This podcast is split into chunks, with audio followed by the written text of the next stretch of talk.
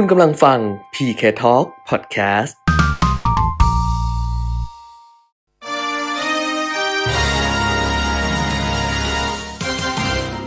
รายการเงินทองต้องรู้ โดยขวัญชนกวุฒิกุลและปิยมิตรยอดเมือง สนับสนุนโดย บริษัทบัตรกรุงไทยจำกัดมหาชน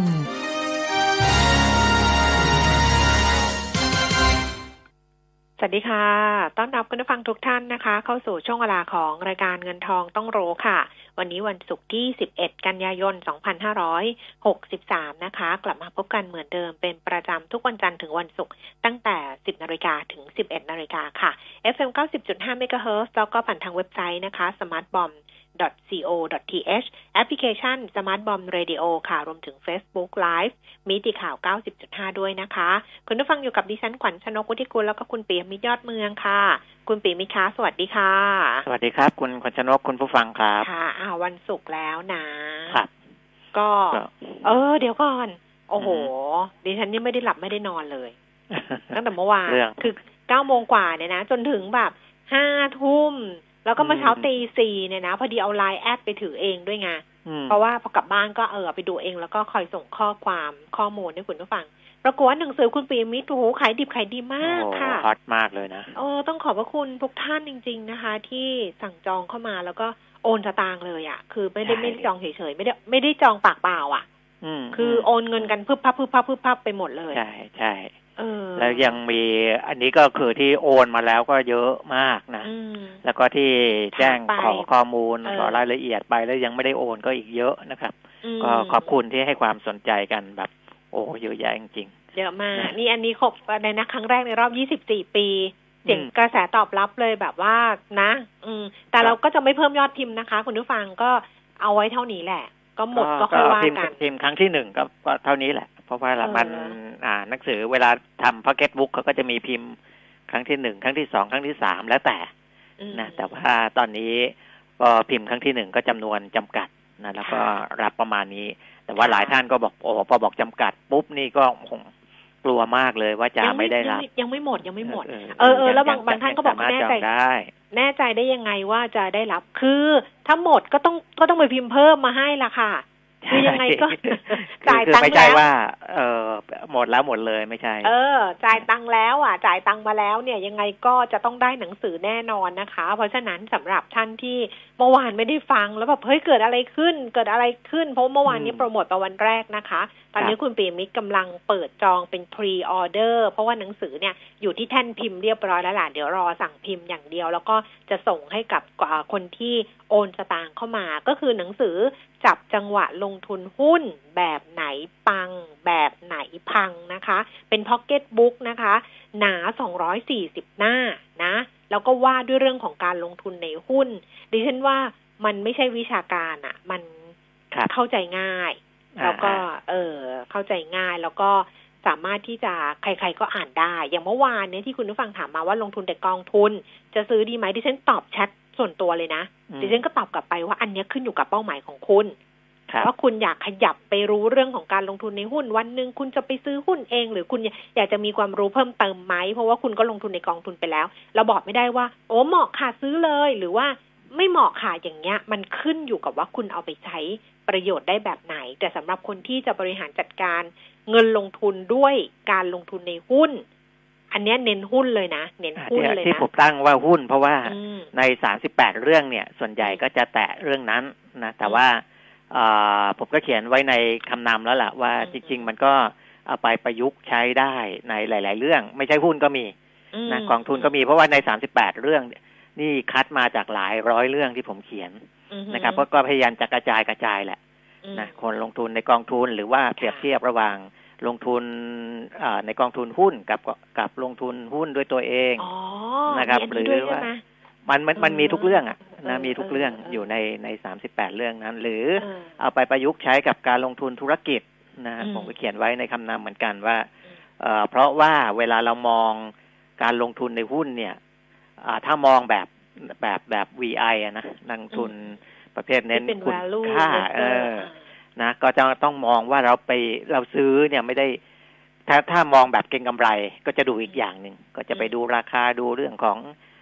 เทคนิคดูอะไรต่างๆ แต่ถ้ามองแบบการลงทุนก็ต้องมองแบบว่าการเข้าไปเป็นเจ้าของ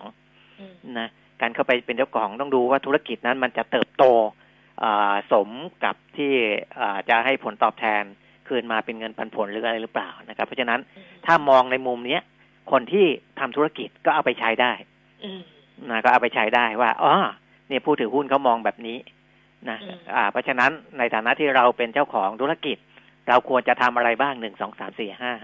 นะครับ เพราะฉะนั้นในสามสิบแปดเรื่องเนี่ยไม่ใช่เรื่องของหุ้นทั้งหมดนะต้องบอกค่ะเออ แต่ว่าหลักๆ คือผมเอาคอนเซปต์ของหุ้นมาจับก็เลยอืมใช้ว่าจับจังหวะลงทุนในหุ้นนะประมาณนั้นแหละค่ะนะครับเออก็เลือกเลือกอ่านได้ เมื่อวานมีคนถะขอสารบัญกับคำนำ เออเดี๋ยวฉันก็ตัดส่งไปให้เหมือนกันนะอะอ่าขออะไรมาก็ให้หมดแหละนะ ขายครับของก็ต้องแบบเนี้ยค่ะคุณผู้ฟังเราก็เซอร์วิสกันเต็มที่ เพราะฉะนั้นนะคะสำหรับท่านใดที่เอ่อสนใจจะจองหนังสือของคุณปิยมิตรนะคะ เล่มที่สองในชีวิตเพราะเล่มแรกเนี่ยตั้งแต่ปี 2539 นะคะ แล้วก็อันนี้ครับเป็นเล่มที่สองสำหรับ Pocket Book นะ ก็เอ่อ จองเข้ามาได้ ใครที่เป็นสมาชิก Line at PK Talk นะคะ หรือยังไม่ได้เป็นสมาชิกมันง่ายที่สุด เพราะว่าในไลน์เนี่ยมันส่งข้อมูลถามนู่นถามนี่ส่งภาพให้ดูได้เลยได้เนี่ยนะคะ ก็ add เพิ่มเข้ามาหรือเป็นสมาชิกอยู่แล้วเมื่อวานไม่ได้ฟัง แล้วก็ไม่ได้เปิดไลน์ที่เรา broadcast ส่งหน้าปกส่งวิธีการจองไปให้ ก็สอบถามเข้ามาเพิ่มเติมผ่านทาง Line แอปพลิเคชัน @pk talk มี at sign เครื่องหมาย at ข้างหน้า แล้วก็ P P ย่อมาจากปิยมิตร K ขวัญชนก T A L K talk ติดกันเลยนะคะ at PK Talk ก็สอบถามเข้ามาได้ ส่วนท่านไหนที่ฟังทางวิทยุอยู่แล้วก็ไม่สะดวกที่จะอ่อไม่ได้ใช้ไลน์เพราะว่าคุณพี่ที่อายุมาก ๆ บางทีท่านก็อืมอืมเอ่อไม่มีไลน์ใช้อย่างเงี้ยแล้วอยากจะได้ เบอร์โทรศัพท์ก็โทรมาได้ค่ะ งั้นบอกเบอร์โทรศัพท์ไปเลยนะครับคุณปีมิตรครับสำหรับการสอบถามเรื่องหนังสือนะคะอ่าใครจะสอบถามเรื่องหนังสือของคุณปียมิตรโทรมาที่เบอร์ศูนย์เก้าหนึ่งเจ็ดเจ็ดสองสี่ศูนย์สี่เก้าค่ะศูนย์เก้าหนึ่งเจ็ดเจ็ดสองสี่ศูนย์สี่เก้านะ อันนี้เบอร์ของคุยกับคุณหญิงห ญิงรอรับสายอยู่เมื่อคืนก็มีคุณพี่ท่านหนึ่งโทรไปหาหญิงแล้วบอกว่า เฮ้ยเนี่ยที่ส่งเข้ามาให้เนี่ยส่ง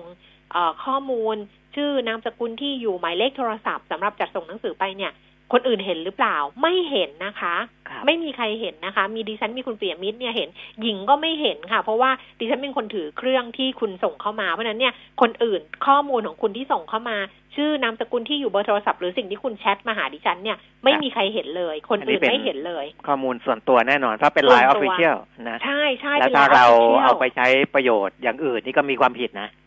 เออก็เรามีมีกฎหมายคุ้มครองข้อมูลส่วนบุคคลอยู่นะโอ้ครับไม่ต้องกลัวเราใช้เลยนะคือแค่นี้ใช้ไม่ได้ยนะครับเออเราใช้ไม่ได้อยู่แล้ว เพราะฉะนั้นเนี่ยเออไม่ต้องห่วงค่ะ ไม่ต้องห่วงเรื่องของข้อมูลนะคะ ส่งมาที่ที่ไลน์ at เนี่ยเป็นไลน์ official ไม่มีใครเห็นมีดิฉันเนี่ยแหละเห็นนะแล้วก็จะไม่หลุดรอดไปที่ไหนเด็ดขาดนะ เพราะฉะนั้นก็เอ่อส่งเข้ามากันละกันหรือโทรศัพท์ไปหาน้องเพื่อสอบถามดูเมื่อเช้าก็มีท่านหนึ่งอยู่ที่ธนาคารแล้วอ่าแล้วโทรเข้ามา แล้วบอกว่าขอ เพราะว่าท่านบอกว่าท่านไม่มี อย่างอื่นเลยเออเราไปที่เออธนาคารแล้วนะธนาคารครับต้อง ถ้าไปที่ธนาคารต้องเป็นธนาคาร UOB ต้องเป็นใช่ธนาคารใช่ UOB จะได้ไม่เสียค่าธรรมเนียมนะคะอ่าอ้าวก็ฝากไว้ด้วยละกัน อันนี้คือทั้งไลน์นะ @pk talk ส่งเข้ามา หรือจะโทรศัพท์ก็โทรไปคุยกับหญิงได้เลย0 9 1 7 7 2 4 0 4 9หญิงเต็มใจให้บริการเต็มที่อ้าวส่วนเงินทองต้องรู้วันนี้นะคะสำหรับคนที่จะฝากคำถามหุ้น @pk talk ก็ยังส่งมาได้ เดี๋ยวดิฉันดิฉันจะเลือกเลือกคำถามหุ้นน่ะ แยกออกมาจากไอ้ที่ส่งเข้ามาเรื่องหนังสือนะคะ แล้วก็ถ้าให้สะดวกก็คือโทรศัพท์ก็ได้ด้วย คือสะดวกหมดแหละ จะโทรศัพท์ add โทรศัพท์มาที่ 02 หาน้องส้มนะ 023115696 หรือว่าจะส่งมาที่ @pk talk ก็ได้หมดเลย หรือจะส่งมาที่ Facebook ขวัญชนกวุฒิกุลแฟนเพจก็ได้สำหรับคำถามหุ้น ซึ่งช่วงที่ 2 วันนี้เราคุยกับคุณวิจิตรอารยพิสิทธิ์นะคะ จากบริษัทหลักทรัพย์อ่าเมย์แบงก์กิมเอ็งคุณผู้ฟังก็ฝากไว้ได้กันแล้วกันอะเดี๋ยวครับค่อยไปดูข้อมูลดูโควิด -19 ก่อนคุณปิยมิตรอ่าฮะโควิดสิบเก้าเนี่ยเอ่อก็กลายเป็นเรื่องเป็นราวกันขึ้นมาอีกแล้วอืมนะเพราะว่าในยุโรปเนี่ยหลายประเทศมีผู้ติดเชื้อ ในวันเดียวเพิ่มขึ้นเนี่ยอ่าสูงสุดเป็นประวัติการณ์อืมนะครับ หรือเกือบเกือบสูงสุดเป็นประวัติการอย่างสเปนเนี่ยนะครับก็ตัวเลขติดเชื้อเมื่อวานนี้เนี่ย ก็ก็เกือบเกือบจะเท่ากับช่วงกลางเดือนมีนา ซึ่งเป็นการระบาดเยอะ ๆ เลยนะฮะเอออันนี้คือมันเป็นความกังวลกลับมาอีกอีกรอบหนึ่ง เพราะฉะนั้นดูในยุโรปก่อนแล้วกันนะว่า ว่าเป็นยังไงนะครับ เพราะว่าหลาย ๆ ประเทศในอย่างฝรั่งเศสเองก็กลับมาแบบสูงที่สุดในวันเดียวเนี่ยเป็นประวัติการอีกด้วยเหมือนกันนะครับ อันดับแรกเลยที่มีผู้ติดเชื้อเพิ่มขึ้นมากที่สุดนะ ในยุโรปก็คือสเปนหนึ่งหมื่นเจ็ดร้อยหกสิบสี่คนนะครับ เมื่อวาน ก็อย่างที่บอกว่าเท่าๆกับช่วงที่ระบาดหนักๆกลางเดือนมีนาคมเลย ตอนนี้ สเปนเนี่ยห้าแสนห้าหมื่นสี่พันหนึ่งร้อยสี่สิบสามรายนะครับ ที่ติดเชื้อโควิด เสียชีวิตไปแล้วสองหมื่นเก้าพันหกร้อยเก้าสิบเก้าเพิ่มขึ้นมาเมื่อวานนี้เจ็ดสิบเอ็ดคนนะครับ อันดับสองคือฝรั่งเศส ฝรั่งเศสเนี่ยเพิ่มขึ้นเมื่อวานเก้าพันแปดร้อยสี่สิบสามราย ก็สูงที่สุดตั้งแต่ที่เคยเพิ่มขึ้นในวันเดียวนะครับ แล้วก็เสียชีวิตเพิ่มขึ้นอีกสิบเก้าราย ตอนนี้ฝรั่งเศสติดเชื้อรวม สะสมแล้วสามแสนห้าหมื่นสามพันเก้าร้อยสี่สิบสี่เสียชีวิตแล้วสามหมื่นแปดร้อยสิบสามนะครับ รัสเซียในอันนี้จัดอยู่ในกลุ่มยุโรปเหมือนกันนะครับหนึ่งล้านสี่หมื่นหกพันสามร้อยเจ็ดสิบคนที่เป็นผู้ที่ติดเชื้อสะสม ปรากฏว่าเมื่อวานเพิ่มขึ้นมาอีกห้าพันสามร้อยหกสิบสามรายเสียชีวิต เพิ่มเป็นหลักร้อยนะฮะร้อยยี่สิบแปดคน ตอนนี้รัสเซียเสียชีวิตจากโควิดไปแล้วหนึ่งหมื่นแปดพันสองร้อย หกสิบสามคน อังกฤษก็ไม่เบานะครับเมื่อวานติดเชื้อเพิ่มสองพันเก้าร้อยสิบเก้ารายนะครับ ตอนนี้สามแสนห้าหมื่นแปดพันกว่าคนละที่ติดเชื้อทั้งหมด แล้วก็เสียชีวิตเนี่ย ในสี่อันดับนี้อังกฤษเสียชีวิตมากที่สุดนะครับสี่หมื่นหนึ่งพันหกร้อยแปดคน เพิ่มขึ้นเมื่อวานสิบสี่คนนะอ่าก็ยุโรปนะยุโรปหนักหนาสาหัสเพิ่มขึ้นมานะครับ ในฝั่งของเอเชียนะครับอินเดียก็ยังไม่ดูแล้วไม่ไม่ดีขึ้นเลย เมื่อวานนี้ติดเชื้อเพิ่มขึ้นอีกเกือบแสนคนนะครับเก้าหมื่นหกพันเจ็ดร้อยหกสิบคน ตอนนี้ติดเชื้อสะสมสี่ล้านห้าแสนห้าหมื่นเก้าพันกว่านะครับ เสียชีวิตแล้วเจ็ดหมื่นหกพันสามร้อยสี่คน ซึ่งเพิ่มขึ้นมาเมื่อวานเนี้ยพันสองร้อยสิบสามคนนะครับ อินเดียก็ยังหนักอยู่นะครับดูเอเชียแล้วก็ต้องดูพม่าด้วยนะครับ พม่าทะลุสองพันเรียบร้อยเห็นไหมฮะว่าอัตราการเพิ่มเนี่ยจะเป็นอย่างที่ผมบอกเลยว่าห้าร้อยมาเป็นหนึ่งพันหนึ่งพันไปเป็นพันห้าพันห้ามาเป็นสองพันเนี่ย อัตราเร่งมันจะเร็วขึ้นเร็วขึ้นเรื่อยๆ เมื่อวานพม่าติดเชื้อเพิ่มขึ้นถึงสองร้อยหกสิบเอ็ดคน จากที่เคยติดเชื้อวันเดียวร้อยกว่าคนไม่ถึงสองร้อยเนี่ย นี่ขึ้นมา นี่ขึ้นมาสองร้อยกว่าเห็นไหมอาการมันจะเป็นอย่างนี้สำหรับประเทศที่คุมการระบาดไม่ได้นะครับ มันจะเป็นอย่างนี้นะแล้วถึงมีความกังวลกันมากตอนนี้ว่าระบบสาธารณสุขในพม่าจะเพียงพอที่จะรองรับได้หรือเปล่า ตอนนี้ติดเชื้อสะสมทั้งหมดเนี่ยสองพันหนึ่งร้อยห้าสิบคนในพม่าเสียชีวิตไปแล้วสิบสี่คนก็คือ เพิ่มมาวันละสองคนสองคนนะอาจจะ เพิ่มขึ้นไม่ได้เยอะนะครับในแง่ของผู้เสียชีวิต แต่ถ้าเทียบกับสัดส่วนของผู้ป่วยเนี่ยก็ถือว่าเยอะนะแล้วตอนนี้ในพม่าจริง ๆ ที่เสียชีวิตวันหนึ่งไม่เยอะเนี่ย เพราะว่าผู้ที่รักษาอยู่ในโรงพยาบาลตอนนี้พันห้าร้อยสิบเอ็ดคนเนี่ย ไม่ไม่ไม่ยังไม่มีอาการที่เรียกว่าวิกฤตนะครับ ยังไม่มีอาการวิกฤตแค่ป่วยนะการมีอาการ ป่วย แต่ว่าเดี๋ยวจากพันห้าร้อยกว่าคนเนี่ยจะวิกฤตต่อเนื่องไปหรือเปล่าก็อยู่ที่กระบวนการดูแลรักษาหรือเชื้อที่เขาได้รับมาอีกทีหนึ่งนะครับอ้าวอันนี้ก็จะเห็นว่าในยุโรปยังไม่เบาในเอเชียเองอถ้าไม่ใช่พม่านะเราก็ได้ยินข่าวกันอยู่นะครับ อินโดนีเซียเองก็ต้องอมีการล็อกดาวน์บางพื้นที่นะครับ เพราะว่าอินโดนีเซียก็หนักทีเดียวตอนนี้ ผู้ติดเชื้อแข่งมากับฟิลิปปินส์เลย 3,800 กว่าคนนะอินโดโม3,861 ฟิลิปปินส์3,821 เมื่อวานนี้ แต่อัตราการเสียชีวิตของอินโดนีเซียจะค่อนข้างสูงนะครับ คือตายวันละร้อยกว่าคนร้อยกว่าคนมาทุกวัน เมื่อวานเสียชีวิตอีกร้อยยี่สิบคน ตอนนี้แปดพัน456 แล้วสำหรับผู้เสียชีวิต ฟิลิปปินส์เสียชีวิตไปแล้ว 4,000 กับอีก 66 คน เพิ่มขึ้นอีก 80 คนนะครับ ยอดรวมของฟิลิปปินส์เนี่ย สูงกว่าอินโดนีเซียในแง่ของผู้ติดเชื้อโควิดสะสมก็คือ 248,947 อินโด 207,000 กว่ากว่าๆนะครับค่ะทั้งโลกอ่าค่ะ28ล้าน3แสน24,870 รายนะครับอืมเสียชีวิตไปแล้ว9 1 3 9 1 3 ราย รักษาหาย 20 ล้านนะครับ 20 20 ล้านคน อ้าวยังไม่เบาลงเลยโอ้เรานะนั่งดูบอกว่าตั้งแต่เออผู้ติดเชื้อหนึ่งล้านคนโอ้เยอะมากเลยทั้งโลกสองล้านคนสิบล้านคนจนจะสามสิบล้าจะนสามคสิบนล้านอย่แล้วงเงี้ยอืมนะ มันแบบว่าอันนี้คือคือไม่ไม่คิดว่าเกิดมาในชีวิตนี้จะต้องเจออะไรแบบนี้ถูเหมืกอนกันนะ แล้วก็มันแนวคิดเนี่ยของแต่ละประเทศเนี่ย ก็แตกต่างกันนะอืมเออ ให้ความสำคัญกับอะไรมากกว่ากัน บางคนก็บอกให้ความสำคัญเท่ากันเลย นะมเอากิจกรรมทางเศรษฐกิจด้วย แล้วก็สาธารณสุขด้วย ซึ่งอันเนี้ยมันยากอืมถ้าเท่ากันเนี่ยนะครับ แต่ว่าจริง ๆ แล้วพอพูดเท่ากันเนี่ย มักจะไม่เท่ากัน มักจะให้ความสำคัญกับกิจกรรมทางเศรษฐกิจมากกว่ามากกว่าไงเออมากกว่านะเพราะว่าถ้าเท่าเท่าเท่าเท่ากันกันเนี่ยมันก็ไม่ได้เหมือนกันนะเออมันเป็นไปไม่ได้ไงถ้าอย่างบ้านเราสาธารณสุขมาก่อนนี่ก็จะอืมเอา ถ้าตรงไหนนั่นก็ปิดปิดปิดปิดนะอืมมเออเจออะไรที่มัน มันไม่ชอบมาพากลก็ปิดไว้ก่อนล็อกไว้ก่อนนะถ้าอย่างเงี้ยนะกิจกรรมทางเศรษฐกิจก็เดี๋ยวค่อยว่ากันอันไหนเปิดได้ก็ค่อยเปิด อันนี้ก็คือสาธารณสุขมาก่อนนะครับอืมเออค่ะแต่ว่าอย่างอินเดียสหรัฐอเมริกา หรือว่าสเปนฝรั่งเศสอะไรที่เพิ่มเพิ่มขึ้นมาเยอะๆในระยะหลังเนี่ย เพราะ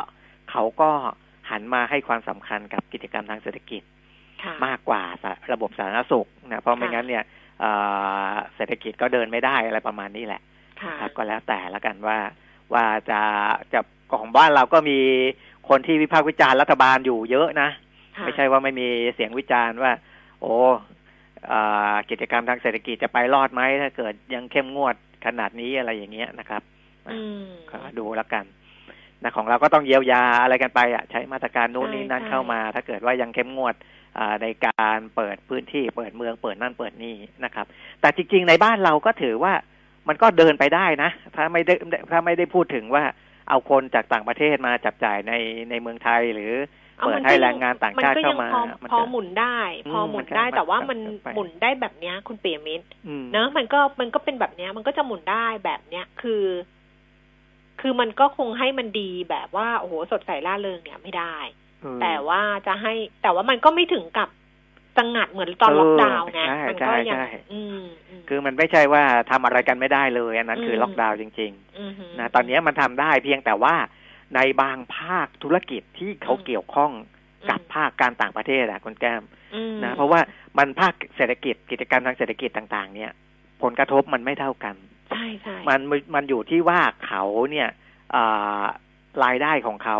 ค่ะมันมาจากอะไรมากกว่ากัน ค่ะคนที่เขากระทบเยอะมันก็มีจริง ๆ เราก็ต้องค่ะยอมรับใช่เออค่ะว่าการปิดเมืองอย่างนี้เอ่อต่างชาติเข้ามาเที่ยวไม่ได้เนี่ย คนกระทบอะมันมี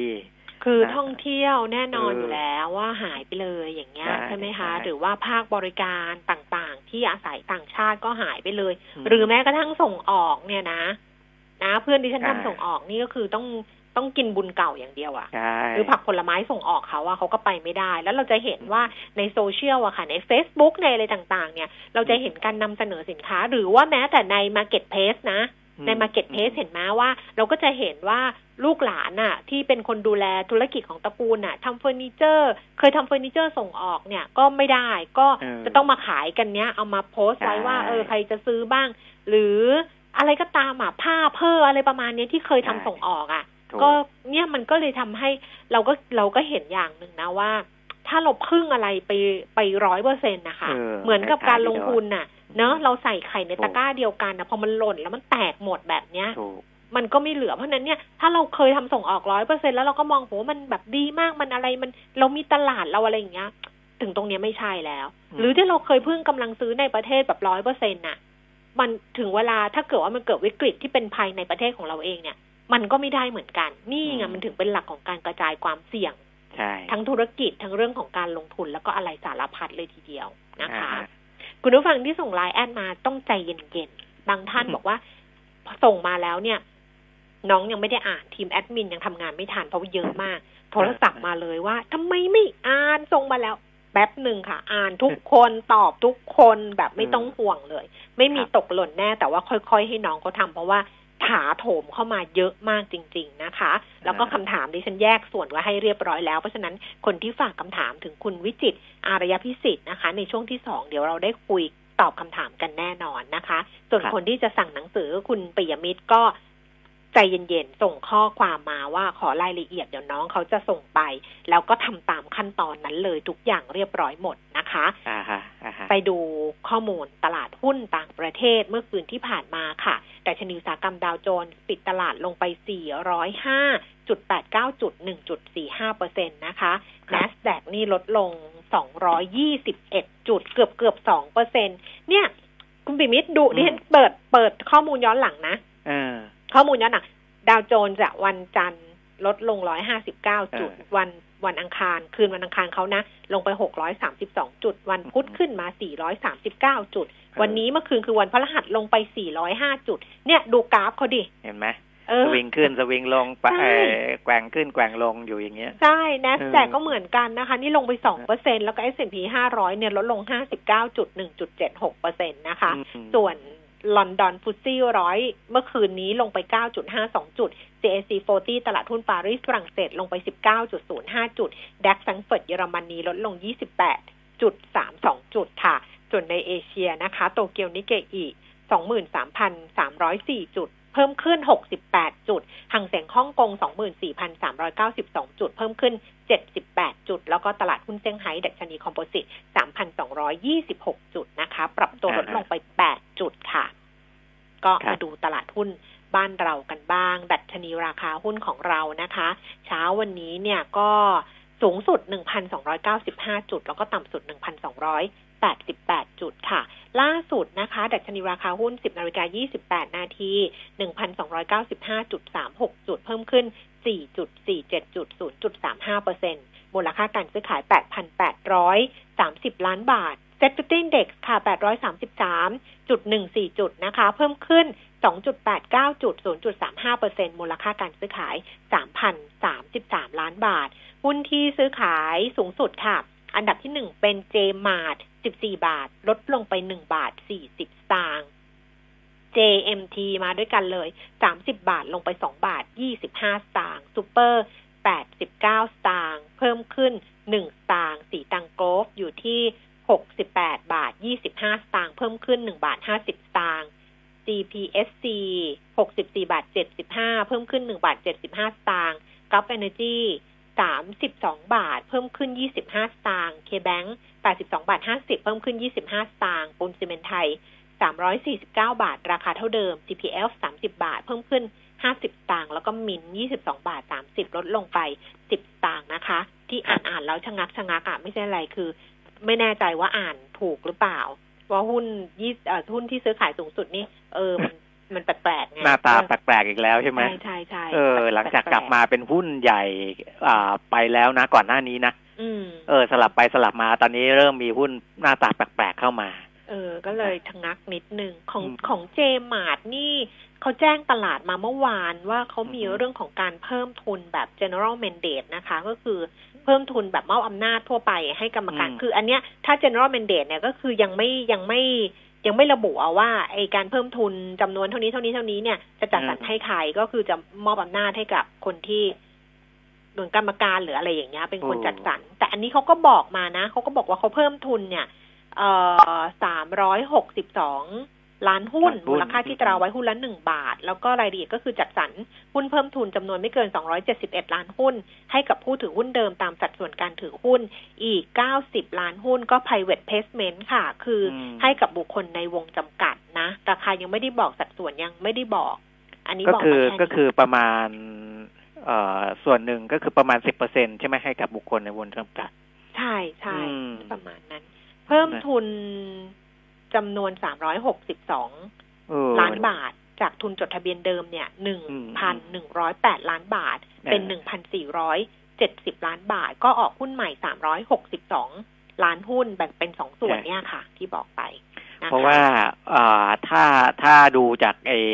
เปอร์เซ็นต์ของทุนชำระแล้วเนี่ยค่ะจะขายให้กับผู้ถือหุ้นเดิมเนี่ยสามสิบเปอร์เซ็นต์อ๋อของแล้วก็ผู้ที่เป็นบุคคลในวงจำกัดเนี่ยอืมสิบเปอร์เซ็นต์ private placement เออไป private ใช่ไหม placement เนี่ยอืมแต่ว่ามันก็ไปคือมันเป็นการเพิ่มทุนก้อนค่อนข้างใหญ่ อืมอืมนะมันก็เลยไปส่งผลกระทบกับราคาหุ้นราก็คาหุ้นเออลงมาค่ะอะ ส่วนอัตราแลกเปลี่ยนนะคะ ดอลลาร์บาท 31 บาท 29 สตางค์ค่ะ แล้วก็ราคาทองคำ1,939 เหรียญต่อออนซ์ทอนออกมาแล้ว 28,700 28,800 ค่ะเอ่อ ราคาน้ำมันนี่ไงเมื่อวานเนี้ย แก๊สโซฮอลลงมา50สตางค์นะเออดิฉันบอกว่าถ้าไม่ลงนี่หูใจร้ายใจดำใจอำมหิตมาก นั่งลุ้นอยู่เออบ่ายๆเขาประกาศปรับลดลงให้ก็ค่อยยังชั่วหน่อยนะคะอ่า ส่วนเช้านี้เบรนท์40 เหรียญ1เซนต์เพิ่มเอ่อลดลง 5 เซนต์ค่ะ แล้วก็เวสต์เท็กซัส37 เหรียญ28 เซนต์เพิ่มขึ้น 30 เซนต์ดูไบ 39 เหรียญ96 เซนต์ลดลงไป 66 เซนต์ค่ะ ครบถ้วนแล้วข้อมูลเรียบร้อยนะคะ คุณผู้ฟังจะฝากคำถามนี่ไลน์มาได้นะ เหมือนเดิมไลน์แอด PK Talk นะคะ ส่งคำถามถึงคุณวิจิตรอารยพิสิทธิ์แล้วก็จะโทรมาก็ได้ 02 311 5696 ค่ะอะ เรื่องข่าวคุณปีมิตร ก็จริงๆอ่าในแง่ของตลาดต่างประเทศเนี่ย ก็ยังเชื่อมโยงกับเรื่องของตัวเลขเศรษฐกิจการจ้างงานอะไรต่ออะไรอะนะอืมซึ่งซึ่งของสหรัฐเองพอตัวเลขการจ้างงานดูไม่ดีเท่าไหร่ก็อ่าส่งผลกระทบกับตลาดทุนนะครับอืมแล้วก็เงินก็โยกเข้าตลาดตราสารหนี้นะอัตราผลตอบแทนตลาดอ่าอัตราผลตอบแทนพันธบัตร10ปี สหรัฐก็ร่วงจาก 0.71 มาเป็น 0.68 นะครับ อย่างนี้เป็นต้นนะเพราะอืมเงินก็ไหลกลับเข้าไปในตลาดตราสารหนี้นะก็มันก็จะโยกไปโยกมาอย่างนี้แหละนะครับ แล้วก็ในแง่ของอบทวิเคราะห์ทางเศรษฐกิจในระดับโลกเนี่ย ยังไม่ได้คลายวิตกกังวลนะในเรื่องของโควิด -19 ที่คือจริง ๆอะอัตราการติดเชื้อมันไม่ได้ลดลงอย่างที่ผมบอก แต่ว่าการเปิดเศรษฐกิจเนี่ยมันมากขึ้นมากขึ้นเรื่อยๆ แต่ว่าอันเนี้ย IMF บอกว่าถึงแม้จะอย่างนั้นก็ตามนะครับแต่ถึงเปิดยังไงเนี่ย มันก็จะไม่กลับมาดีเหมือนเก่านะ ยกเว้นบางอุตสาหกรรมที่เราเห็นเรื่องของเทคโนโลยีเรื่องของอะไรที่มันเป็นเทรนด์อนาคตอืมมันอาจจะโตกว่าภาพรวมอุตสาหกรรม แต่ในอุตสาหกรรมปกติทั่ว ๆ ไปเนี่ย มันยังไม่ได้เป็นอย่างนั้นนะครับ เพราะฉะนั้นอ่าก็ ทาง IMF ก็ยังเตือนว่าอย่าเพิ่งวางใจหรืออาผ่อนคลายมาตรการเยียวยาช่วยเหลือการอัดฉีดของภาครัฐเร็วเกินไปนะครับ เพราะว่าบางภาคส่วนเนี่ยอาอาจจะถึงขั้นล้มละลายได้อืมนะถ้าถ้าไม่ได้รับการเยียวยาการช่วยเหลือจากภาครัฐนะอันนั้นก็ก็ต้องดูในแต่ละ sector ไปด้วยนะครับ แล้วก็เรื่องของวัคซีนอ่าที่เรามองกันเรื่องนี้ว่าอ่า จะเป็นข่าวดีในอนาคต เพราะว่าตอนเนี้ยการพัฒนาวัคซีนเนี่ยมีเป็นร้อยร้อยๆตัวนะค่ะเออ คือในบางประเทศเนี่ย ไม่ใช่ประเทศหนึ่งเขาพัฒนาวัคซีนแค่ตัวเดียวค่ะเพราะว่าภาคเอกชนจะเป็นหลักในการในการพัฒนาวัคซีนพวกนี้เพราะฉะนั้นเนี่ยในบางประเทศที่เป็นประเทศใหญ่ๆเนี่ยเขาอาจจะมีถึงสิบบริษัท ในการที่พัฒนาวัคซีนเพราะฉะนั้นเนี่ยทั้งโลกเนี่ย ตอนเนี้ยมันร้อยกว่าตัวนะเกือบเกือบร้อยสามสิบชนิด ซึ่งมันจะต้องมีตัวที่สามารถใช้ได้ออกมาแน่ๆนะครับ แต่เมื่อไหร่เท่านั้นเอง ทางจีนเนี่ย ซึ่งเขาพัฒนาโดยการเอ่อเอาไปทดสอบกับคนในจำนวนขยายมากขึ้นมากขึ้นเรื่อยๆ เขาบอกว่ามีบางชนิดนะ อาจจะยังไม่ได้เปิดเผยอ่าชื่อออกมาจริงจัง แต่ว่าบางชนิดที่ทดสอบแล้วเนี่ยกับคนจำนวนเป็นหลักร้อยเนี่ย ไม่พบว่ามีผลข้างเคียงอืมนะ อันเนี้ยเป็นข่าวดีซึ่งก็จะมีวัคซีนออกมาเร็วๆนี้ แต่ว่าวัคซีนอย่างไรก็ตาม IMF บอกว่าวัคซีนเหล่านั้นก็มันไม่ได้เข้ามาทำให้เศรษฐกิจฟื้นตัวได้เร็วเพราะฉะนั้นอ่านโยบายเศรษฐกิจของรับแต่ละประเทศเนี่ยยังคงต้องดูแลอย่างเข้มงวดนะครับอืมก็เช่นเดียวกับบ้านเราอะนะอืมอ่าในเรื่องของการจ้างงานค่ะนะครับ ที่เราบอกว่ารัฐบาลโดยเฉพาะเอ่อรัฐมนตรีใหม่ที่เข้ามานะครับ ก็ให้ความสำคัญกับเรื่องนี้เนี่ยเอ่อวันนี้ผู้ว่าการการไฟฟ้าฝ่ายผลิตแห่งประเทศไทยกฟผคุณวิบูลย์เลิกษ์ศิระไทยนะครับ ก็พูดถึงความร่วมมือโรงงานสร้างไทยกฟผสร้างพลังชุมชนอืมนะอันนี้เขาบอกเลยว่าเอ่อรับโจทย์รับรับตัวเลขจากเอ่อภาครัฐในการรวมสร้างงานเนี่ยนะอันนี้ภาครัฐก็คือกระทรวงพลังงานค่ะนะกระทรวงพลังงานให้โจทย์มาเลยว่า หนึ่งหมื่นลายนะกฟผนี่นะหนึ่งหมื่นลาย แต่ว่ากฟผบอกเดี๋ยวขอคิดนิดนึงว่าหมื่นลายเนี่ย จะเอาไปทำอะไรตรงไหนอย่างไรนะครับ ที่ไม่ใช่เฉพาะว่าเป็นจ้างงานระยะสั้นนะครับ แต่ว่าแรงงานตรงนี้น่าจะเกิดเอาเอาไปทำอะไรที่ในระยะยาวๆขึ้นได้ไหมนะครับแล้วก็นอกจากเรื่องของการจ้างงานแล้วก็ปฟผเนี่ยเขาจะมีเขื่อน ที่เป็นพื้นที่ท่องเที่ยวค่ะนะครับ แต่อันเนี้ยมันต้องไปเชื่อมโยงกับการท่องเที่ยวนะครับอืมแต่บักบักแต่จริง ๆ แล้ว มันก็พอจะเชื่อมโยงได้ เพราะตอนนี้เราเน้นท่องเที่ยวในประเทศไทยเที่ยวไทยนะครับ แล้วก็คนไทยก็ไปเที่ยวเขื่อนต่างๆ เนี่ยเหล่านี้ได้เยอะ เพราะฉะนั้นก็จะพัฒนาพื้นที่ของเขื่อนต่างๆ ที่เป็นสถานที่ท่องเที่ยวเนี่ย ให้เป็นช่องทางการจำหน่ายสินค้าชุมชนมากขึ้นอืม นะครับรอบๆบริเวณสถานที่ท่องเที่ยวของเขื่อนเนี่ย อันเนี้ยเพื่อให้มันมีเม็ดเงินไปหมุนเวียนในชุมชนแถบนั้นนะครับ อันนี้ก็อ่าเป็นอีกส่วนหนึ่งนะคแต่รับเขาก็จะจ้างงานด้วยไหมเขามีแบบจ้างเพิ่มไหมก็ก็หรือควรว่าเขานะอ้อม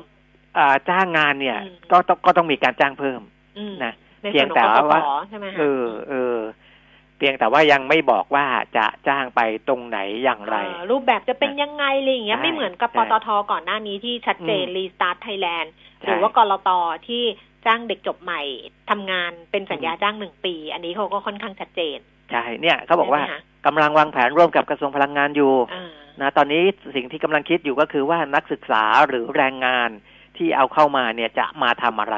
อืมเออนะ แล้วก็มาทำแล้วทำต่อเนื่องไปได้หรือไม่ หรือว่าจบแค่ในไม่กี่เดือนหรือในปีเดียวจบอะไรอย่างเงี้ยนะครับ อันเนี้ยกำลังดูอยู่ค่ะกำลังดูอยู่นะครับ อันนี้ก็คือจ้างงานอืมสร้างพื้นที่ที่จะอ่าให้ชุมชนบริเวณอืมใกล้เคียงกับเขื่อนต่างๆ ได้มีหารายได้ขายของรายได้อะไรต่างๆนะครับเออออ่า อันนี้ก็ทำกันไป เรื่องการจ้างงานถูกแต่ว่าก็จะมีเรื่องการเลิกจ้าง ในอืมธุรกิจอะไรโผล่มาอีกรู้ไหมคุณเปรมิตรโอ้เออคือ อสังหาริมทรัพย์อ๋อคือเมื่อวานที่เราคุยให้ฟังอะว่าถูกแบงก์ชาติเขาส่งเป็นคำยืนยันว่าเรื่องของ LTV อะไอ้มาตรการอืม LTV อืมคุมคุมของการคุมสินเชื่ออสังหาเขาไม่ยกเลิก เพราะเขาคลายไปแล้วไงคลายไปสองรอบแล้ว แต่จะให้ยกเลิกอะเขาไม่ยกเลิก เพราะว่าเขายังมองว่า มันยังมีความเสี่ยงอยู่ เพราะฉะนั้นแบงก์ชาติก็ยังยืนยันที่จะใช้เกณฑ์ LTV ต่อไป แต่ภาคอสังหาบอกว่า ถ้าไม่ยกเลิกมาตรการ LTV ไตรมาส 4 ปีนี้นะ จะได้เห็นการปลดพนักงานในบริษัทอสังหาแน่นอน รวมๆกันแล้วเนี่ยไม่ต่ำกว่า 2,000 คน เพราะว่ายอดขายเนี่ย มันไม่เป็นไปตามเป้าหมาย แค่พยายามประคองให้อยู่ได้เท่านั้นเอง อันนี้มาจากคุณพรนริศชวนชัยสิทธิ์นายกสมาคม อสังหาริมทรัพย์ไทยนะคะ บอกว่าถ้าไม่ปลดล็อกพนักงานเนี่ยต้องเลิกออฟแน่ ๆ ในปีนี้เนี่ยประมาณสัก2,000คน เพราะนั้นถ้าเกิดว่ารัฐไม่ให้การช่วยเหลือก็จะปล่อยให้ทุกอย่างเนี่ยเป็นไปตามสภาพความเป็นจริงก็คือว่าต้องลดขนาดองค์กรไม่อย่างนั้นก็อยู่ไม่รอด เพราะว่าเคยขายได้เดือนละสิบห้อง ตอนนี้ขายได้แค่ห้องเดียว ฝ่ายขายจะมีไว้ทำไม ฝ่ายการตลาดไม่ต้องทำอะไร ผมโพสต์เองขายเองก็ได้ เอออมเอา เอาแหละ จะไปปูดตรงนี้อีกนี่แล้วเขาก็มาแบบอะไรกันหมดเลยนะ เพราะว่าคุณเศรษฐาทวีสินนะคะอืมกรรมการผู้จัดการใหญ่ของแสนสิริเนี่ยก็ทวีตข้อความนะทวิตข้อความในทวิตเตอร์เนี่ยนะ บอกว่าธุรกิจอสังหาตอนนี้ถ้าเกิดว่าใครบอกว่าตลาดอสังหายังไปได้ คนนั้นพูดไม่จริงแน่นอน ทุกวันนี้แสนสิริ ยอดโอนสูงเป็นประวัติการไม่ใช่เพราะตลาดดี แต่เพราะว่าจัดโปรโมชั่น เพื่อเร่งขายเร่งโอน อยากได้เงินสดไว้รับมือกับ worst case scenario พร้อมกับบอกว่าผลกระทบของอสังหานะจะมีผลเอ่อที่จะมีผลพวงมาจากปัญหาเศรษฐกิจในประเทศถ้ารัฐบาลไม่แก้ไขโดยด่วน เศรษฐกิจแย่อสังหาริมทรัพย์แย่รัฐบาลต้องช่วย ถึงแม้ว่าแสนสิริจะพอไปไหว เพราะว่าตุนเงินสดไว้แล้วหมื่นสองพันล้าน แต่เราไม่อยากเห็นรายใดรายหนึ่ง ไม่ว่าจะเป็นรายเล็กหรือรายใหญ่เนี่ยต้องล้มไปเพราะมันจะกระทบกันหมดอ่าฮะอืมอ่าฮะอ้าวนะไปการไปนี้ปก็ลูกตรก็งนั้นอีกใช่นะในอืมภาคอสังหาเนี่ย คือจริง ๆ ตอนเนี้ยก็ไปพูดถึงการช่วยเหลือในภาคนู้นภาคนี้นะอืมเขาก็ต้องออกมาเรียกร้องบ้างแหละอืมนะว่าอสังหาก็จำเป็นต้องได้รับการช่วยเหลือนะอือหืออย่างเมื่อวานที่บอกไปแล้วยิ่งอสังหาที่ขายคนจีนนี่โอ้ยิ่งหนักเลยเออนะคือ บางทีคือเขาอาจจะจ่ายไว้ส่วนหนึ่งแล้วล่ะนะค่ะแต่ว่าส่วนที่เหลือจะจ่ายหรือไม่จ่ายไม่รู้ แต่ว่าตอนเนี้ยก็ทำอะไรไม่ได้นะในเรื่องของการติดต่อโอนเงินหรือเราก็อาจจะทิ้งไปเลยก็ได้นะคแต่รับว่ามันไอ้นี่ไงอันนั้นมันอืมเงินก้อนมันใหญ่ไงอืมันก็ใช่ไหมคือการใช่จับจ่ายใช้สอยตอนเนี้ย ที่คนที่เขาอยู่ได้นะ ที่ดิฉันอืมคุยกับเขานะ แล้วคนที่เขาอยู่ได้คือเขาก็บอกว่าสินค้าเขาเนี่ยมันราคามัน match กับ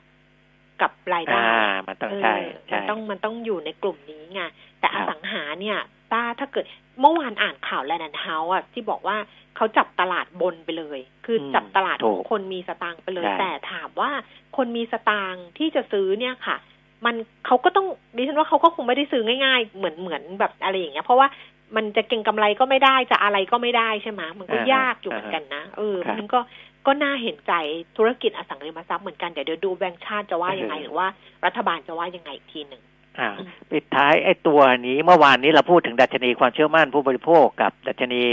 เท่าแก่อ่าเจ้าเท่าแก่ใช่ไหมเออเออเจ้าก็สัวดีไทยขึ้นจีนไทยจีนเจ้าสัวเออทีนี้ของศูนย์วิจัยกสิกรไทยเขามีดัชนีภาวะเศรษฐกิจของครัวเรือน หรือว่า KRECI เนี่ย ก็เติมตัวนี้ให้ให้ครบถ้วนนะอืมก็สอดคล้องกันอืม นะครับ คืออ่าถ้าเป็นดัชนีครัวเรือนไทยในอีกสามเดือนข้างหน้าเนี่ย ปรับตัวเพิ่มขึ้นนะครับ ก็คือเออของเดือนสิงหาก่อนของเดือนสิงหาเนี่ยสามสิบหกจุดสี่ดีขึ้นจากเดือนกรกฎาเดือนกรกฎาสามสิบห้าจุดสามค่ะนะครับ แต่ขึ้นมาเป็นสามสิบหกจุดสี่ก็ยังต่ำกว่าห้าสิบนะมคือต้องระดับห้าสิบขึ้นไปถึงจะถือว่าดีมนะครับ ต่ำกว่าห้าสิบเนี่ย สะท้อนความกังวลต่อภาวะการครองชีพอ่า เรื่องของการจ้างงานการอะไรพวกนี้แหละนะครับ การการหารายได้เพิ่ม อันนี้ยังมีผลอยู่ แต่ก็ถือว่าดีขึ้นนะครับ ดีขึ้นจากเดือนสิงหา แล้วก็อ่าถ้าดูสามเดือนข้างหน้าก็ดีขึ้นด้วยนะครับอืมก็ก็ให้เห็นทิศทางแล้วกันว่า ให้มันครบถ้วน เพราะการคลายล็อกนี่แหละนะครับอืมอันนี้เป็นเหตุที่ทำให้บางประเทศเขาให้ความสำคัญกับการเอ่อสร้างให้เกิดกิจกรรมทางเศรษฐกิจ แล้วก็เกิดการติดเชื้อเพิ่มขึ้นมานะครับค่ะอะมาด้วยกันอะมาด้วยกันทั้งสองส่วนอะเพราะฉะนั้นก็ต้องใช่เลือกสองส่วนก็ต้องยอมรับทั้งสองส่วนที่มาด้วยกันนะ อีกนิดนึงคุณปิ่มมิตรตอบไปเลยละกัน เพราะว่าคุณผู้ฟังเนี่ยฝากคำถามเข้ามาในอ๋อ Line แอด PK Talk นะคะ เรื่องของการซื้อกองทุนใช่ไหมคะบอกว่าอืมอืมตอนนี้ซื้อควรเลือกซื้อกองทุนลดหย่อนภาษีประเภทไหนได้บ้างคะ ปีนี้ยังไม่ได้ซื้อเลยสำหรับคนอายุ50อัพ จริงๆลดหย่อนภาษีมันก็มีสองแบบก็คือ RMF กับ SSF ถูกไหมครับใช่ตอนเนี้ยนะ ก็ใช่ S S F ก็ลงทุนในหุ้นที่หลากหลายก็คล้ายๆ L T F แต่ว่าอืมยาวไปถึงจริงๆ ไม่ใช่หุ้น10อย่างเดียวด้วย เพราะ S S F เออเขาก็เปิดเปิดช่องทางหลากหลายอะเกือบจะเอคอล้ายๆกับ I M F ไปแล้วอะเออจะคล้ายๆ R M F ไปแล้วเนี่ยนะคะเออก็คือ10ปี S S F ก็ถือเยอะ10ปีครับ R M F ถ้าเกิดว่าคุณอายุ50คุณก็ต้องถือจนถึงอายุ55อันนี้มันใช่สั้นกว่า ใช่เออมันสั้นกว่า เพราะฉะนั้นถ้าอายุเกินห้าสิบ50เนี่ย แล้ว I M F ยังไม่เต็มเนี่ยก็เลยมักจะแนะนำให้ซื้อ I M F R M F เออนะคะ R M F เอ่อเต็มก็ตอนนี้เต็มคือ30เปอร์เซ็นด้วยนะ ของรายได้เมื่อก่อน15เปอร์เซ็นอืมแต่ตอนนี้ห้าแสนบาทห้าแสนนะจำไม่ได้ เดี๋ยวตัวเลขห้าแสนเออบางเดี๋ยวตัวไปไม่เช็คแน่อีกใจทีผมไม่แน่ใจ แต่ว่าไม่เกินสามสิบเปอร์เซ็นตนะคะ ก็ขยายเพดานตรงนี้ให้ เอ่อ RMF ก็เลือกลงทุนได้หลากหลาย เพราะว่ามีต่างประเทศด้วยมีในประเทศด้วยอืมใช่ไหมเขาก็ใช่จะหลากหลายหน่อยเพราะฉะนั้ใช่นก็ถูกเลือกดูกันละกันครับเออแต่แนะนำว่าเป็น RMF นะคะ ลองดูอะเดี๋ยวช่วงหน้าจะกลับมาคุยกันกับคุณวิจิตรอาริยพิสิทธิ์นะคะ จากเมย์แบงก์กิมเองคำถามหุ้นก็มารอเรียบร้อยแล้ว คุณปิยมิตรมีครับอะไรจะทิ้งท้ายมาเพราะเดี๋ยวเสาร์อาทิตย์คุณจะไม่อยู่ แล้วเดี๋ยวคุณผู้ฟัง อยากได้อะไรสำหรับหนังสือคุณเพิ่มเติมหรือไม่ทิ้งแล้วล่ะก็อ๋อไม่แล้วอืมนะก็ตอนนี้อ่าก็ยังยืนยันว่าถึงมีจำกัดแต่ว่าคนที่จองอยู่ในช่วงเวลาที่เราบอกเนี่ยอืมนะครับ จนถึงสิ้นเดือนเนี้ยอืมนะเพราะว่าในเราจะมีเป็น ad คล้ายๆ ad ชิ้นหนึ่งอะนะอืมบอกว่าจนถึงสิ้นเดือนกันยายนนะค่ะก็ก็ก็ยังสามารถนะอ่า pre-order ได้ประมาณนั้นแหละนะครับในราคาไม่ต้องกลัวพิเศษว่าจะเออ นะไม่ต้องกลัวว่าจะไม่ได้ของนะค่ะเอค่ะอในราครัคาบพิเศษจาก 250 บาทเหลือ 225 บาท อันนี้รวมค่าส่งเรียบร้อยแล้วรวบามงคนค่าบอกส่งคุณแล้วฟิมิตรรวมค่าส่งใจดีมากเลยลดราคาให้ด้วย แล้วก็ออกค่าส่งให้ด้วยเออเนี่แพ็ยกแหละเกจค่ะจิ้งอะไรส่งเสริงนี่รวมอยู่ในนั้นหมดละค่ะนะนะครับวันจันทร์เจอกันค่ะครับวันนี้ขอบคุณค่ะครับสวัสดีครับค่ะคุณผู้ฟังคะช่วงหน้าคุยกันกับคุณวิจิตรตอนนี้พักครู่หนึ่งค่ะ อยากมีสุขภาพที่ดี อยากกินดีอยู่ดี อยากมีอากาศที่ดี ทุกความอยากจะเป็นจริงได้ แค่เราลงมือปลูก เพราะชีวิตที่ดีคือชีวิตที่มีต้นไม้อยู่ล้อมรอบ ปลูกแล้วแชร์ เพื่อส่งต่อแรงบันดาลใจสู่อนาคตที่เป็นจริง มาร่วมปลูกเพื่อเปลี่ยนไปพร้อมกัน ปลูกที่ใจเปลี่ยนเพื่อเมือง ปตทสารพลังสู่ความยั่งยืน 1 กิโลเมตรร้อยกิโลเมตร หรือหมื่นกิโลเมตร เครื่องยนต์ที่คุณรัก ก็ยังทนทานและคงประสิทธิภาพ ให้กิโลเมตรต่อไปเป็นหน้าที่ของเรา เวนลอยลูพิแคนระดับโลกที่ผู้ใช้ยานยนต์วางใจ เวนลอย ลื่นเหลือล้น ทนเหลือหลาย เจาะลึกข่าวเด่น วิเคราะห์เรื่องดัง พร้อมกรุยทางการค้า การลงทุน ตลาดอาเซียนและทั่วโลก ในแง่มุมที่คุณไม่รู้มาก่อน กับผู้เชี่ยวชาญตัวจริง อดุลโชตนิสากร ทุกวันจันทร์ถึงศุกร์เวลา 9 โมง 45 ถึง 10 โมง ในรายการ Global ASEAN ทางมิติข่าว 90.5 Smart News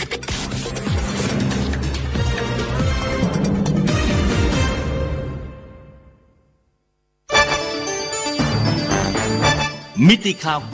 90.5 สะท้อนทุกเรียมมุมของความจริง สนับสนุนโดย น้ำมันเครื่องเวลลอย ลื่นเหลือล้น ทนเหลือหลาย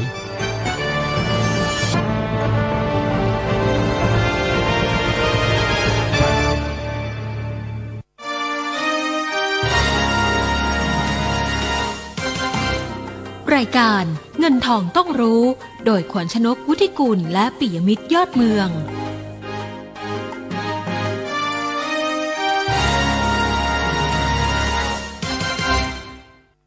สองของเงินทองต้องรู้นะคะ เดี๋ยวเราดูภาพรวมการซื้อขายของตลาดหุ้นไทยล่าสุดค่ะ ดัชนีราคาหุ้น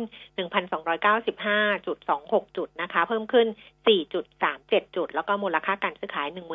11,450 ล้านบาทค่ะ ส่วน Set 50 Index อยู่ที่ระดับ 832.89 จุด เพิ่มขึ้น 2.64 จุด มูลค่าการซื้อขาย 4,000 4,170 ล้านบาท วันนี้คุยกันกับคุณวิจิตรอารยพิสิทธิ์จากเมแบงกิมเองรอสายเรียบร้อยแล้วค่ะ คุณวิจิตรคะสวัสดีค่ะครับสวัสดีครับพี่ขวัญชนกแล้วก็นักลงทุนทุกท่านนะครับอ้าวแต่ชนิดต่ำกว่าพันสามบางคนบอกว่าก็จริงๆก็ซื้อได้แล้วนะ แบบเนี้ย แต่บางคนก็ยังไม่กล้าซื้ออยู่ดีอือหือเพราะกลัวว่าจะลงไปได้อีก เอายังไงดีอะ ภาพใหญ่ก่อนแล้วกัน ภาพใหญ่อืมเนี่ยต้องบอกว่าอินเด็กซ์เนี่ยมันก็เป็นอย่างที่เราเห็นกันเนี่ยคือไซด์เวย์ทูไซด์เวย์ดาวค่อยๆปรับตัวลงเรื่อยๆนะครับ แล้วก็ท้ายสุดเนี่ยเอ่อทุกๆ ครั้งที่ย่อลงมาเนี่ย มันจะทำจุดต่ำสุดใหม่เสมอเลย จากเดิมที่ก่อนหน้านั้นเนี่ยจะเห็นว่าเดือนเดือนเจ็ดอยู่สักประมาณเหนือเหนือพันสามพอมาเอ่อเดือนแปดเนี่ย กระแทกลงมานิดนึงหนึ่งพันสองร้อยเก้าสิบสองจุด แล้วก็พอมาเดือนเก้าเนี่ย หลุดลงมาอีกแล้วนะครับหนึ่งพันสองร้อยเจ็ดสิบกว่า ก็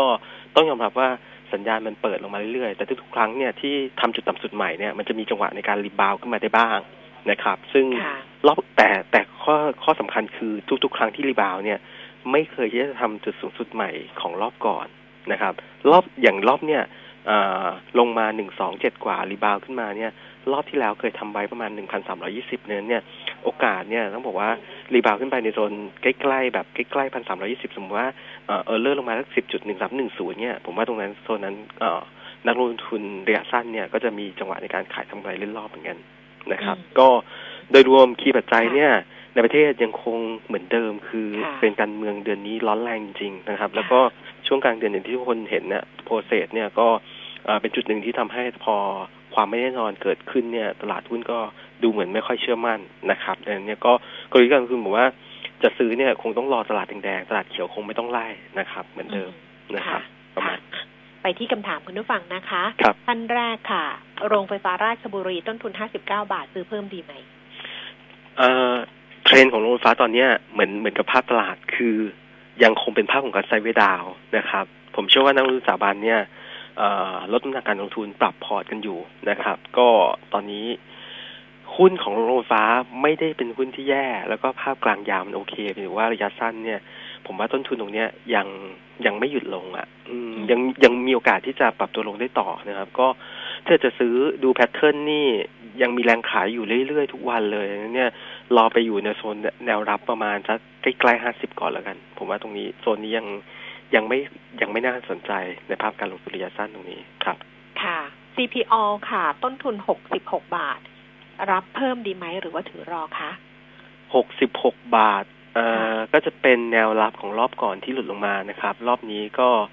เอ่อ คนอาจจะไปมองกันในบริเวณสักประมาณหกสิบบาท เพราะว่าหกสิบาทเคยสร้างฐานบริเวณ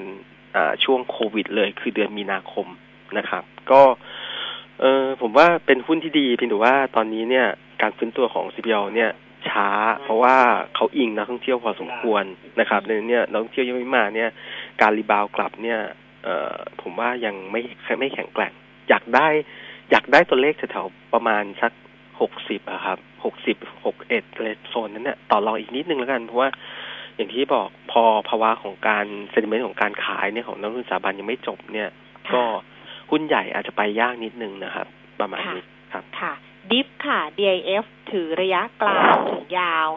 รับปันผลควรเข้าซื้อตอนนี้ดีไหม หรือว่าน่าจะลงอีก ดูทรงแล้วก็มีโอกาสลงอีกนะครับ เพราะว่าสัญญาณเนี่ยอย่างที่บอกว่า โอเคถือถือกลางยาวเนี่ยผมว่าหุ้นดิบเป็นหุ้นที่โมเมนตัมของตัวกำไรในช่วงกลางเนี่ยน่าจะพอได้นะครับเพียงแต่ว่าระยะสั้นก็เอ่ออาจจะมีกำกำไรที่ drop ไปบ้างนะครับอือฮึปันผลอาจจะไม่ได้สูงเวอร์เวอร์เหมือนช่วงที่ผ่านมานะครับ ต้องรอราคานิดนึงตรงโซนเอ่อตอนนี้แนวรับจริง ๆ แนวรับสั้นเนี่ย คือบริเวณ 14.5เพียงแต่ว่า ถ้าเอาให้ safe safe ปลอดภัยผมว่าตรงโซน14บาทเนี่ย เริ่มน่าสนใจนะครับอืมค่ะ อะ ไปต่อนะคะ ที่ท่านนี้ถามหุ้น BEC บอกว่าทำไมช่วงนี้ BEC ขยับดีมีข่าวใดหรือเปล่าแนวต้านเท่าไหร่คะ โอเค BC ผมว่ามันวิ่งมาตามกลุ่มเลยนะ จะเห็นว่าไม่ว่าจะเป็น BEC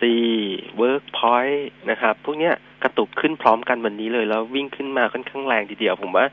หลักๆ เนี่ยเอ่อ จุดสำคัญในเชิงของตัวกำไร คงไม่ได้ฟื้นตัวอย่างมีนัยสำคัญเพียงแต่ว่าคนอาจจะเล่นหุ้นในธีมงัดโซนล่าง ซึ่งกลุ่มมีเดียเนี่ย ปีนี้เป็นกลุ่มที่โมเมนตัมของกำไรแย่ แต่ปีหน้าเนี่ย ตลาดอาจจะคาดหวังในการฟื้นตัวจากฐานที่ต่ำนะครับในเนี้ยการงัดในโซนล่างเนี่ย ผมว่าก็ตรงโซนนี้ก็ไม่ได้เสียเปรียบมากมายในนั้นเนี่ยคนก็อาจจะออมองในภาพเทรนด์ของการงัดเพียงแต่ว่าต้องบอกว่า กำไรยังไม่ได้มาอย่างชัดเจนนะครับในนั้นเนี่ยคนเล่นคงเป็นภาพของการเก็งระยะสั้น ซึ่ง BC ดูจากสัญญาณของตัวกราฟเส้นค่าเฉลี่ย EMA 200 วันเนี่ย ซึ่งวันเนี้ยขึ้นมาปะทะบริเวณสักประมาณ5บาท 10 สตางค์นะครับ ก็ต้องบอกว่าวันนี้มันวิ่งขึ้นมาปะทะตัวแนวต้านสำคัญ แนวต้านแรกเนี่ยคงไม่ไล่ตามนะครับอืมเพราะมันมันโมเมนตัมของกำไรยังไม่มาแล้วเล่นเก่งโซนล่างอย่างเดียวอะผมว่าอาพอเจอปะทะแนวต้านสำคัญ อันนั้นต้องเป็นจุดในการ ใครมีผมว่าน่าจะล็อกกำไรแล้วก็อ่าลงมาย่ออาจจะเล่นรอบได้เป็นโซนนี้ผมว่าเสี่ยงนิดนึงครับ ค่ะปตทนะคะ ถามมาสองท่านค่ะ ท่านแรกบอกว่าปตทซื้อสะสมราคานี้ดีไหมอีกท่านหนึ่งต้นทุน 46 บาท ถามว่ามีโอกาสที่จะราคาจะกลับมาไหมในอีกหนึ่งปีข้างหน้า อีกหนึ่งปีข้างหน้านะครับใช่ก็เอ่อภาพรวมเนี่ย ตอนนี้ในเชิงปัจจุบันฐานเนี่ยส่วนใหญ่ก็จะวางไว้สักประมาณ40 ต้นนะครับ ในขาของตัว fair value ของนักวิเคราะห์นะครับ ทีนี้ปีข้างหน้าเนี่ยคำถามคือถ้าโมเมนตัมของตัวราคาน้ำมันดิบเนี่ยวิ่งกลับขึ้นมาก็อาจจะเป็นไปได้นะครับ เพราะว่าปัจจุบันเนี่ยวิ่งตามเทรนด์ของตัวน้ำมัน ซึ่งเราเห็นแล้วว่าสัญญาณของตัว demand เนี่ยมันกลับมาแต่กลับมาแบบค่อยเป็นค่อยไป ซึ่งภาวะโควิดเนี่ยปีหน้าเราคงได้เห็นว่าสัญญาณวัคซีนที่เกิดมากันช่วงกลางปี แล้วก็ demand ในการใช้น้ำมันเนี่ยกลับขึ้นมา ก็เป็นไปได้ในการที่จะ กลับมาอีกรอบหนึ่งนะครับเพียงแต่ว่าคงต้องลุ้นที่46 อาจจะอยู่ในโซนที่สูงนิดนึงนะครับ ประมาณนี้นะครับ ก็กรอบแนวรับตรงนี้ผมว่าเอ่อเทรนด์หลักของตัวปตทก็ยังเป็นเทรนด์ที่เรียกว่า sideway down ตามตลาดหุ้นของบ้านเราเลยนะครับ ก็ลุ้นๆแล้วกันอย่าให้หลุด 34 ในช่วงสั้นนะครับ ประมาณนี้ค่ะ AI ควรซื้อที่ราคาเท่าไหร่คะ โอเค เมื่อวานเห็นสัญญาณของตัว AI วิ่งขึ้นมาพร้อมกับ volume เลยนะครับ มีปริมาณการซื้อขาย โดยปกติแล้วเนี่ยหุ้น AI จะไม่ค่อยมีปริมาณการซื้อขายที่เยอะอย่างเมื่อวาน แล้วก็เมื่อวานเนี่ยพยายามปรับตัวขึ้นมาแพทเทิร์นของเขาเนี่ยต้องต้องยอมรับว่าพยายามฟื้นตัวจากตั้งแต่ภาวะโควิด โซนสักประมาณเจ็ดสิบกว่าสตางค์เนี่ยตอนนี้มาบาทแปดสิบละขึ้นมาค่อนข้างเยอะนะครับเป็นเท่าตัว ทีนี้ในเชิงปัจจัยพื้นฐานต้องบอกว่า AI เป็นหุ้นขนาดกลางที่กลางและเล็กที่ยัง คนส่วนใหญ่จะไม่ค่อยได้ตาม ซึ่งส่วนตัวผมก็ไม่ได้ตามเหมือนกันนะครับ ก็ต้องอืมต้องบอกว่าปัจจัยพื้นฐานคอมเมนต์ค่อนข้างยากเพราะว่าไม่ได้ตามว่าดีมานของการใช้พวกอ่าตัวฉนวนของเขาเนี่ยคือลูกถ้วยที่เกี่ยวกับอืมฉนวนไฟฟ้าเนี่ยครับแล้วก็บริษัทลูกของเขาจะมีตัว AIE ซึ่งดีมานของเขาช่วงสั้นอาจจะมีดีขึ้นพวกอ่าการทำพวก B100 นะครับ อาจจะได้เอื้อจากประเด็นของตัวบริษัทลูกแต่ตัวของแม่เขาเนี่ยผมผมไม่แน่ใจจริง ๆ ว่า demand พวกลูกถ้วยมันจะเยอะจริงหรือนะครับ ประมาณนั้นก็ถ้าเกิดคนมีของก็เกาะเทรนด์แล้วกัน เพราะว่าแนวโน้มของตัวราคาหุ้นยังคงขยับขึ้นต่อนะเพียงแต่ว่ามีจุด stop loss นะครับถ้าเกิดหลุดบาทเจ็ดสิบตรงนั้นผมว่าต้องต้องถ้าเกิดใครมีของต้องล็อกนะครับ ต้องล็อกไว้ก่อน ถ้าหลุดบาทเจ็ดสิบอือฮึอืมครับ ค่ะ ต่อนะคะที่โฮมโปรแนวรับแนวต้าน โอเค ภาพรวมเนี่ยกลุ่มเอ่อทางด้านของเอ่อ ธุรกิจแบบเนี้ยมันมีเขาเรียกว่า pen up demand คือดีมานที่ค้างค้างหลังจากที่ภาวะโควิดหนึ่งถึงสองเดือน ซึ่งมันก็ค่อนข้างผ่านไปในระดับหนึ่งแล้วนะครับ ช่วงนี้จะเห็นว่าสัญญาณของตัวธุรกิจทางด้านของตกแต่งบ้านอะไรต่างๆ เนี่ยมันเริ่ม drop ลงมาบ้างนะครับ ในเชิงของตัวราคาหุ้นก็คล้ายๆกันยืน15บห้าบาทไม่อยู่เนี่ย เทรนด์แนวโน้มยังไม่ค่อยสวยนักนะครับ ก็อาจจะต้อง รอนิดนึงใครยังไม่มีของผมว่ารอก่อนนะครับ แนวรับสำคัญของเขาก็เล่นกันทีละบาท พอ 15 บาทแนวต้านสำคัญเนี่ยหลุดลงมาก็คงไปมอง projection ที่เป็นแถบฐานใหม่ก็คือ 14 บาทนะครับ ประมาณอืนั้นมค่ะเวิร์กค่ะเวิร์กพอยต์ติดอยู่สิบสองบาทยี่สิบทำยังไงดีคะคล้ายๆกันนะครับ สัญญาณของตัว Workpoint วันนี้ปรับตัวขึ้นจากคำถามที่แล้วเนี่ยคือ BC มันมาคู่กันเลย เพราะว่าเล่นสตอรี่ของตัวการงัดโซล่า นะครับ ก็ต้านเต็มกรอบเนี่ยอย่าง BC มันขึ้นไปเทสที่ EMA 200 วันแล้วนะครับ Workpoint เนี่ยถ้าเกิดดูคล้ายๆกันถ้าเกิดจะไต่ขึ้นไปเล่น 200 วันเนี่ยตอนนี้ Workpoint อยู่ที่บริเวณสักประมาณ 12 บาท 40 นะครับ ตรงนั้นคือแนวต้านสำคัญของตัว Workpoint ในรอบนี้นะครับประมาณค่ะเอ่อแบมถือกลางยาวได้รับที่เท่าไหร่ดีคะ ถ้าถือกลางยาวได้ต้องลุ้นลุ้นในเชิงของตัวปันปันผลปลายปีแล้วกันนะครับค่ะแล้วก็พวกปันอ่ากำไรพิเศษจากการปรับในเชิงของบัญชีนะครับ เพราะว่ากำไรไตรมาสสองผิดหวังนิดนึง ทีนี้คำถามคือเอ่อรับได้เท่าไหร่เนี่ย ผมว่าในโซนยี่สิบต้นๆ ก็พอพอได้อยู่นะครับ ถ้าเขายังคงสามารถจ่ายปันผลหนึ่งบาทต่อหุ้นได้เนี่ย ก็ในโซนยี่สิบต้นๆ ยิวก็ต้องบอกว่า สูงพอสมควรนะครับเพียงแต่ว่าก็ต้องลดทอนเหมือนกันลดทอนความความหวังบ้างเหมือนกันเพราะว่า quarter สองเนี่ยกำไรของเขา drop ค่อนข้างมากนะครับ ก็คงต้องมองกันว่าถ้า downside ของการที่จ่ายปันผลไม่ถึงหนึ่งบาทละนะครับ อาจจะอยู่สักประมาณเจ็ดสิบห้าตังค์หรือว่าห้าสิบตังค์ในเชิงของตัวยิวก็จะต่ำลงเพียงแต่ว่าผมว่าอ่ากระแทกลงมาเยอะแล้วแหละ ในโซนใกล้ๆยี่สิบอะยี่สิบยี่สิบเอ็ดเนี่ยพอรับได้เหมือนกันครับผม อืม แล้วก็ LH นะคะ Land and House ต้นทุนโอเคเก้าบาทห้าสิบบอกว่าหนึ่งปีเหมือนกันถือยาวเนี่ย มันจะกลับมาไหมกลับกลับมาไหมเนี่ยอืมเอ่อสัญญาณตอนนี้ต้องต้องยอมรับว่าภาวะของตัวธุรกิจทางด้านอสังหายังยังเหนื่อย ทีนี้ข้อดีของเขาคือในขาขาของตัวธุรกิจทางอ่าในขาของตัวการเป็นหุ้นปันผล ผมเชื่อว่ารันเขายังคงจ่ายปันผลได้ในโซนสูงและสูงมากด้วยนะครับ ก็ การกระตุกกลับก็คงต้องใช้สตอรี่ของการปันผลนะครับ ก็ถ้าโมเมนตัมของตัวขาของตัวอสังหาค่อยๆกลับขึ้นมาเนี่ย ก็อาจจะเป็นจังหวะกระตุกได้เหมือนกันเพียงแต่ว่าต้องลุ้นนะ เพราะว่าคีย์หลักของตัวอสังหามันคือ LTV ซึ่งผู้ประกอบการก็เรียกร้องให้ภาครัฐปลดล็อก LTV เพียงแต่ว่าในเชิงของตัวคนกำหนดกฎเอ่อกฎเนี่ยคือแบงก์ชาติเนี่ยก็ดูเหมือนว่า ยังอยากจะคุมต่อ เพราะว่าการปลดล็อกเนี่ยอาจจะทำให้สัญญาณ NPL เนี่ยมันกระตุกกลับขึ้นมาอีกครั้งหนึ่งนะครับ ซึ่งเป็น key key หลักที่เขาต้องการ manage ในเรื่องนี้นะครับ ก็ต้องเอาใจช่วยนิดนึงสำหรับตัว Land House แต่ถ้าเกิดถือปันผลผมว่าพอไว้ใจได้ เพราะว่าดูในเชิงของตัวเอ่อเม็ดเงินที่อยู่ในมือของตัวแลนด์เฮาส์ยังค่อนข้างเยอะ สามารถจ่ายปันผลได้นะครับประมาณนี้ก็กรอบในการเทรดเนี่ย ผมว่ามันจะแกว่งในโซนเจ็ดถึงแปดบาทไปก่อนนะครับ ในโซนนี้ครับ ค่ะเอาละค่ะวันนี้ขอบพระคุณคุณวิจิตรมากค่ะ ขอบคคุรัณบนะคะสวัสดีครับ สวัสดีค่ะ คุณผู้ฟังคะเราปิดท้ายกันเลยกับดัชนีราคาหุ้น 1,294.30 จุดนะคะ ปรับตัวเพิ่มขึ้น3.41จุด มูลค่าการซื้อขาย 12,550 ล้านบาทค่ะ ก็เสาร์อาทิตย์ หยุดกัน แต่ว่าคุณผู้ฟังที่อยู่ในไลน์แอดพีเคทอหรือเพิ่งจะเปิดเจอว่ามีการเปิดจองหนังสือของคุณปิยมิตรนะคะ ยินดีให้บริการ 24 ชั่วโมง ไม่หยุดเสาร์อาทิตย์ค่ะ เพราะฉะนั้นส่งข้อความมาสอบถามได้เลยนะคะ เราจะส่งรายละเอียดกลับไปให้ แล้วก็คุยกันได้ตลอด แล้วเดี๋ยววันจันทร์กลับมาเจอกันอีกครั้งหนึ่งนะ วันนี้เวลาหมดแล้วดิฉันลาไปก่อน สวัสดีค่ะ